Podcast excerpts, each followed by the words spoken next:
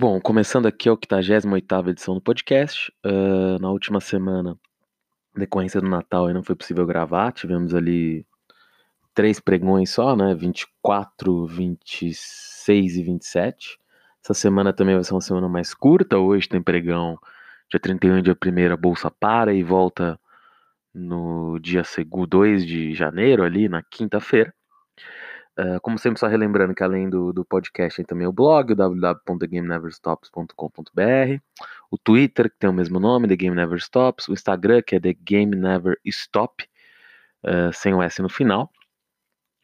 E para apoiar, para continuar com o trabalho aí, tem o apoia-se, arroba, é, arroba não, perdão, barra, The Game Never Stops, para as contribuições para conseguir continuar aqui com o trabalho.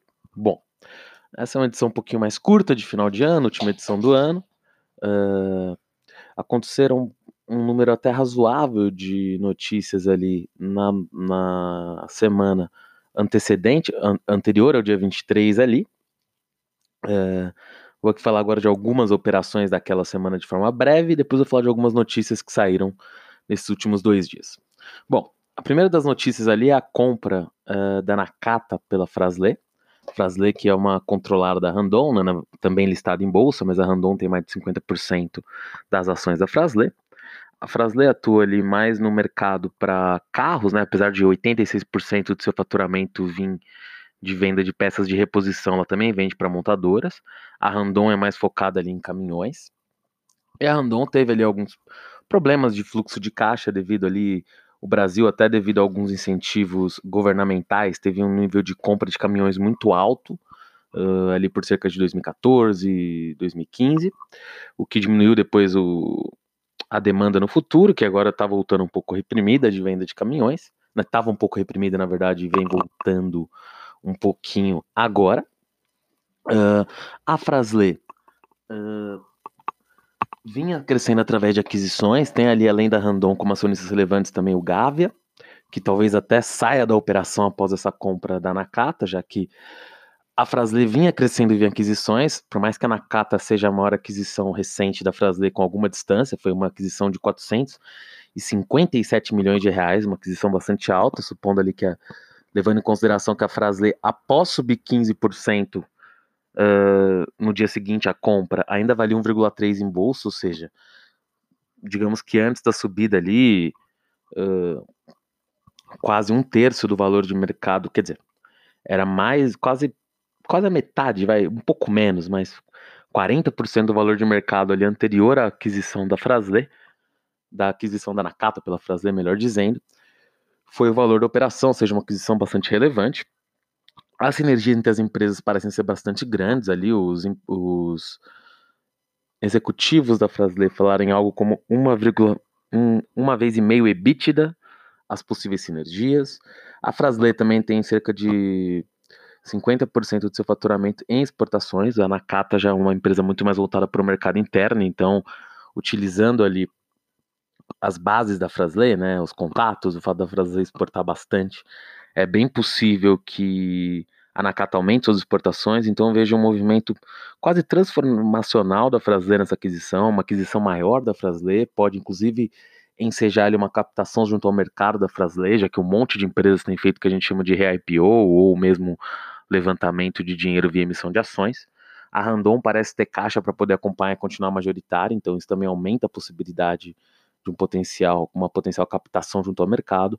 Acho um movimento sensacional para a Frasle, com a melhora do mercado automotivo, uh, ano que vem, que promete ainda mais do que esse ano. Acho que foi um excelente movimento. Claro, tem que ver com um pouquinho de cuidado, mas tem uma diversificação interessante, já que a Frasle é mais voltada em equipamentos para freios e a Nakata também tem equipamentos para suspensão e transmissão de carros. Então, a ver com cuidado, não foi uma aquisição barata. Uh, a alavancagem ali da Frasle cresceu para 3,3 vezes seu EBITDA, que ainda, digamos que 3 é um nível ali controlável, né? Então vamos ver como, como as coisas se desenvolvem no futuro, mas parece uma aquisição bastante interessante e grande pela Frasle.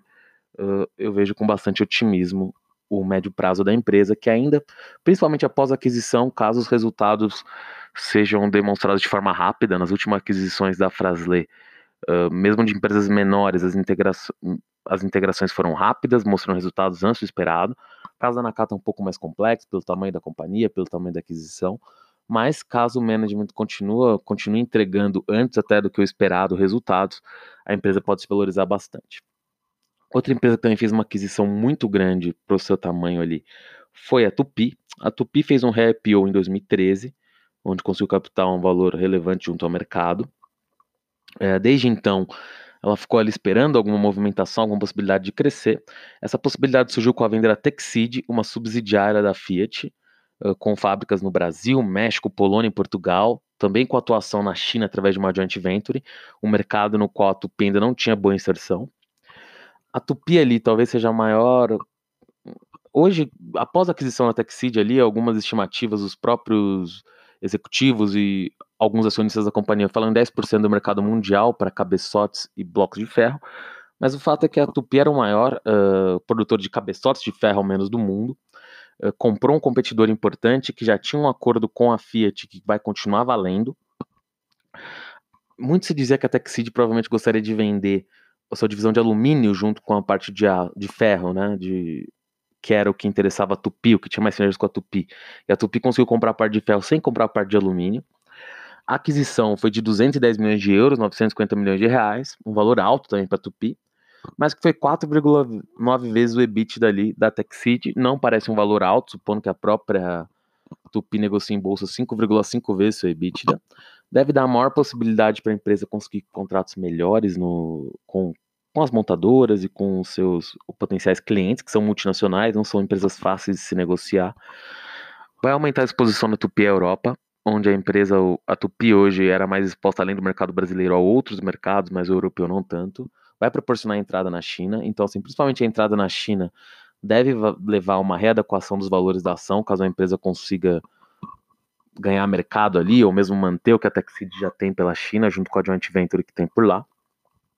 Além disso, no próprio, no, com relação à própria Tupi, provavelmente o BNDES vai realizar sua saída uh, da empresa nos próximos no próximo no primeiro trimestre de 2020 possivelmente então parece aí uma possibilidade uh, também da empresa passar a ser melhor reavaliada em virtude dessa, dessa saída do BNDES, que impunha ali algum tipo de restrição estatal à companhia, e também diminuiu o free float da companhia, que hoje é 10 milhões de reais por dia, acho que e já tem muito investidor internacional em Tupi. A empresa cresceu 12, subiu 12% ali no dia seguinte à aquisição, mais ou menos. Acho que pode subir ainda mais. Acho que era uma empresa que estava subavaliada, muito forte no seu mercado e comprou uma concorrente muito interessante. Acho que foi um movimento uh, muito preciso da Tupi e muito interessante para a empresa no médio prazo. Bom, continuando, outra empresa também que também anunciou ali um M&A foi a MRV. A MRV tinha uh, mencionado ali a, a potencial compra da AHS, uma empresa ali da Flórida, que também é controlada pela família Menin. No entanto, uh, a MRV propôs ali uma engenharia de compra da HS que seriam três aumentos de capital na empresa até 2022, e o Rubens Menin, que é o chairman da RV, ia sendo diluído até ficar com 46% do capital da HS. O mercado viu ali um conflito, uh, enfim, entre tempo e alocação de capital da acionista controladora, não gostou. A MRV, surpreendentemente até, porque normalmente no Brasil uh, as empresas, as famílias controladoras de empresas são um rolo compressor nesses casos, acabou topando conversar com o mercado e soltou ali uma nova configuração da operação, no qual a MRV vai comprar toda a participação da família Menina HS, pagando em ações, o que vai dar uma diluição de cerca de 8% para os ações atuais da MRV, e vai investir, se comprometeu também a investir 236 milhões de dólares, cerca ali de um pouquinho menos de um bilhão de reais, ao longo dos próximos quatro anos na companhia. A HS foi avaliada ali a 1,1 vez seu valor patrimonial em 136 milhões de dólares, e com a transação ali, uh, os meninos vão aumentar sua participação na MRV de 32% para 37%, já que estão sendo pagos em ações, né? E a incorporadora brasileira, MRV, será dona de 90% da HS. E ali, enfim, a depender dos resultados da HS até 2027, os Menin poderão aumentar sua participação na companhia. Bom, o que chama atenção nessa operação é que os Menin tinham proposto antes uma estrutura de operação que daria mais dinheiro para eles, toparam mudar elas, reduzindo um pouco seus ganhos no curto prazo, o que é interessante, demonstra uma, uma boa, um bom diálogo com o mercado, principalmente com uma família que tem agora a HS também dentro do ramo da RV, também é a família fundadora ali do Banco Inter, um dos filhos do, do Rubens Menin é o fundador do Banco Inter. Também lançou ali recentemente, foi até na última edição do podcast, o Fundo Lugo, com que tem ali uma muito único, né? Com oferece imóveis, locação de carros, tudo pronto. Seria quase uma, uma espécie de um flat mais corporativo e que dá para levar famílias. Então, um modelo bastante inovador no Brasil eu diria, não é tão comum ter algo assim. Então eu vejo a operação como bastante positiva para a MRV, embora, claro, tem que tomar um pouquinho de cuidado com o mercado de imóveis nos Estados Unidos. A Flórida é um, uma coisa um pouco à parte, muita presença brasileira e de outros estrangeiros que acabam inflacionando um pouquinho o mercado imobiliário lá. Mas os Estados Unidos vem de vários anos de crescimento e, enfim, tem que tomar um pouquinho de cuidado, mas a operação parece ter sido feita a bons valores, parece ser possível sim de gerar valor acionista no médio e longo prazo. Bom, um, aí eu agora vou passar para algumas notícias mais de hoje. Uh, saiu hoje a notícia que na primeira quinzena de fevereiro deve ser assinado ali o contrato de compra de fragatas do governo federal com o consórcio das Águias Azuis, que é formado pela Embraer e pela ThyssenKrupp. O valor total do contrato pode ser de 2 bilhões de dólares, ou seja, pouco mais de 8 bilhões de reais. Lembrando que a Embraer em bolsa vale 14 bi, claro, a Embraer é apenas uma das consorciadas, mas é um valor muito alto para a empresa. Lembrando que a Boeing, que está ali, em, na verdade já fechou acordo para compra da Embraer, mas ele ainda está pendente de aprovação de autoridades antitrust, em especial na Comissão Europeia.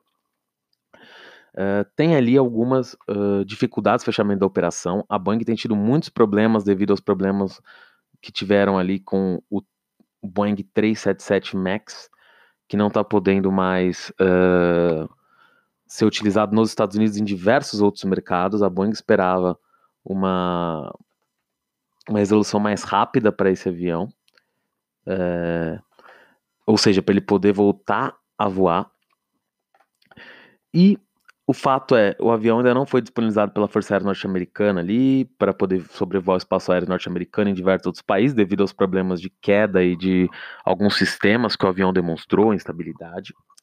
Isso é muito ruim para a Boeing, isso vem fazendo a Boeing sangrar, o faturamento da Boeing caiu. E assim, todo mundo espera que o negócio com a Embraer vá para frente, mas a, ah, somado com os problemas que a Comissão Europeia vem, vem aos questionamentos, eu não sei se problemas, mas a Comissão Europeia levantou diversos questionamentos sobre o fechamento da operação, sobre a concorrência no mercado pós-operação, pedindo muitos dados, ninguém sabe se vai ter objeções ou não. A Boeing até trocou seu presidente no meio disso tudo, visto que a empresa tem tido muito problema, muito prejuízo com esses aviões parados ali, uma vez que as companhias aéreas só estão topando é, pegar as encomendas que já haviam feito e também, digamos, é, passar a pagar por elas a partir do momento que esses aviões foram liberados para voar. Então, um momento delicado para a Boeing, que acaba refletindo na Embraer, mas o andamento desse contrato é, militar aí no âmbito dos submarinos, através de uma subsidiária da Embraer Defesa e Segurança, que não foi envolvida na operação com a Boeing, demonstra que a Embraer pode sim se diversificar. O atual governo brasileiro, querendo ou não, tem uma certa ligações com os militares. É possível esperar que venham mais investimentos na área militar. A Embraer parece ter se estruturado para conseguir capturar ao menos parte dessa demanda. Outra notícia também de hoje, bastante curiosa e bastante interessante, é que a Fertilizante Seringer soltou uma notícia hoje de manhã que o acordo que ela tinha com os russos para compra do controle da companhia não foi fechado, os controladores acabaram não fechando o acordo. Uh, isso deve impactar de forma bastante negativa as ações da Heringer, embora eu até acreditasse que os russos estavam pagando um valor bastante baixo pela companhia. Me parecia na época que era a única opção dos controladores entregar a empresa. É um pouco surpreendente a decisão deles de não fechar o acordo agora. Pode ser que tenha vindo alguma proposta, ou da Nutrien, ou da Marroquina, ou OCP, que é o CP, na verdade, foi até uma das poucas empresas que votou contra o plano de recuperação judicial, que envolvia ali a entrada de capital desses acionistas uh, russos, né, desses potenciais novos acionistas russos. Também estou um pouco curioso com o que vai acontecer com o acordo com o plano de recuperação judicial da companhia, que já havia sido aprovado, prevendo a entrada desses recursos, então vamos ver como a companhia vai fazer isso. Eu espero algum tipo de novo anúncio da companhia nos próximos dios, ou falando da entrada de um novo investidor, ou com alguma coisa, porque se não for isso, realmente a família Heringer está colocando a empresa num risco até de falência. Uh, claro, os valores oferecidos eram baixos, mas a família Heringer parece que sempre quis mais pela fertilizantes Heringer do que outros estavam dispostos a pagar. Fez boas vendas de participações minoritárias lá no passado, mas a situação da companhia mudou muito, mesmo que o agronegócio brasileiro tenha uma força resiliente altíssima, mesmo durante a crise continuou crescendo.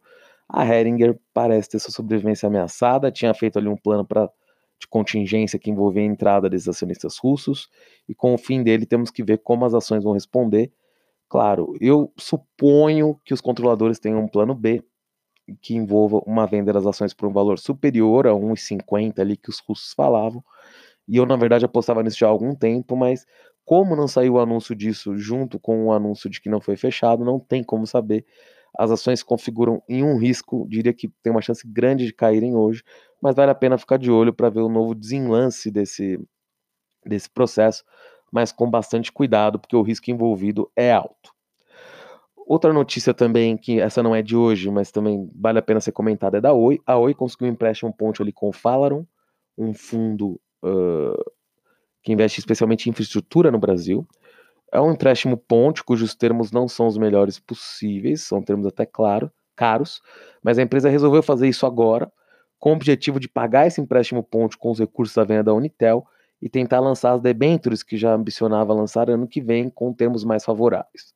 A Oi continua, digamos, até um pouquinho nas cordas, é uma empresa complicada, queima muito caixa, mas eu acredito que a estratégia do Rodrigo de Abreu, o novo CEO da companhia, caso seja essa mesmo como tem saído nos jornais, me parece muito acertada. Acho que a Oi tem que vender a divisão de telecomunicações e tem que investir sim em fibra ótica. Acho que esse é o futuro. Acho que a gente pode até passar por um momento na, na, na área de telefonia, né, nesse mercado bastante transformacional. As pessoas cada vez mais usam mais serviços de internet, menos ligações. Isso envolve investimentos muito altos por parte das operadoras.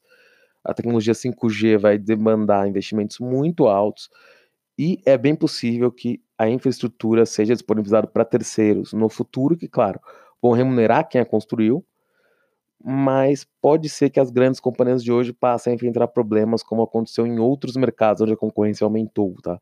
Hoje a gente está aí restrito a quatro companhias, sendo que a Oi está agonizante, a Nextel, que claro, era muito inferior às quatro grandes, mas tinha participação de mercado que era possível ver, apesar de no traço ali de mais de 1, 2% no Rio e em São Paulo, foi adquirida pela Claro.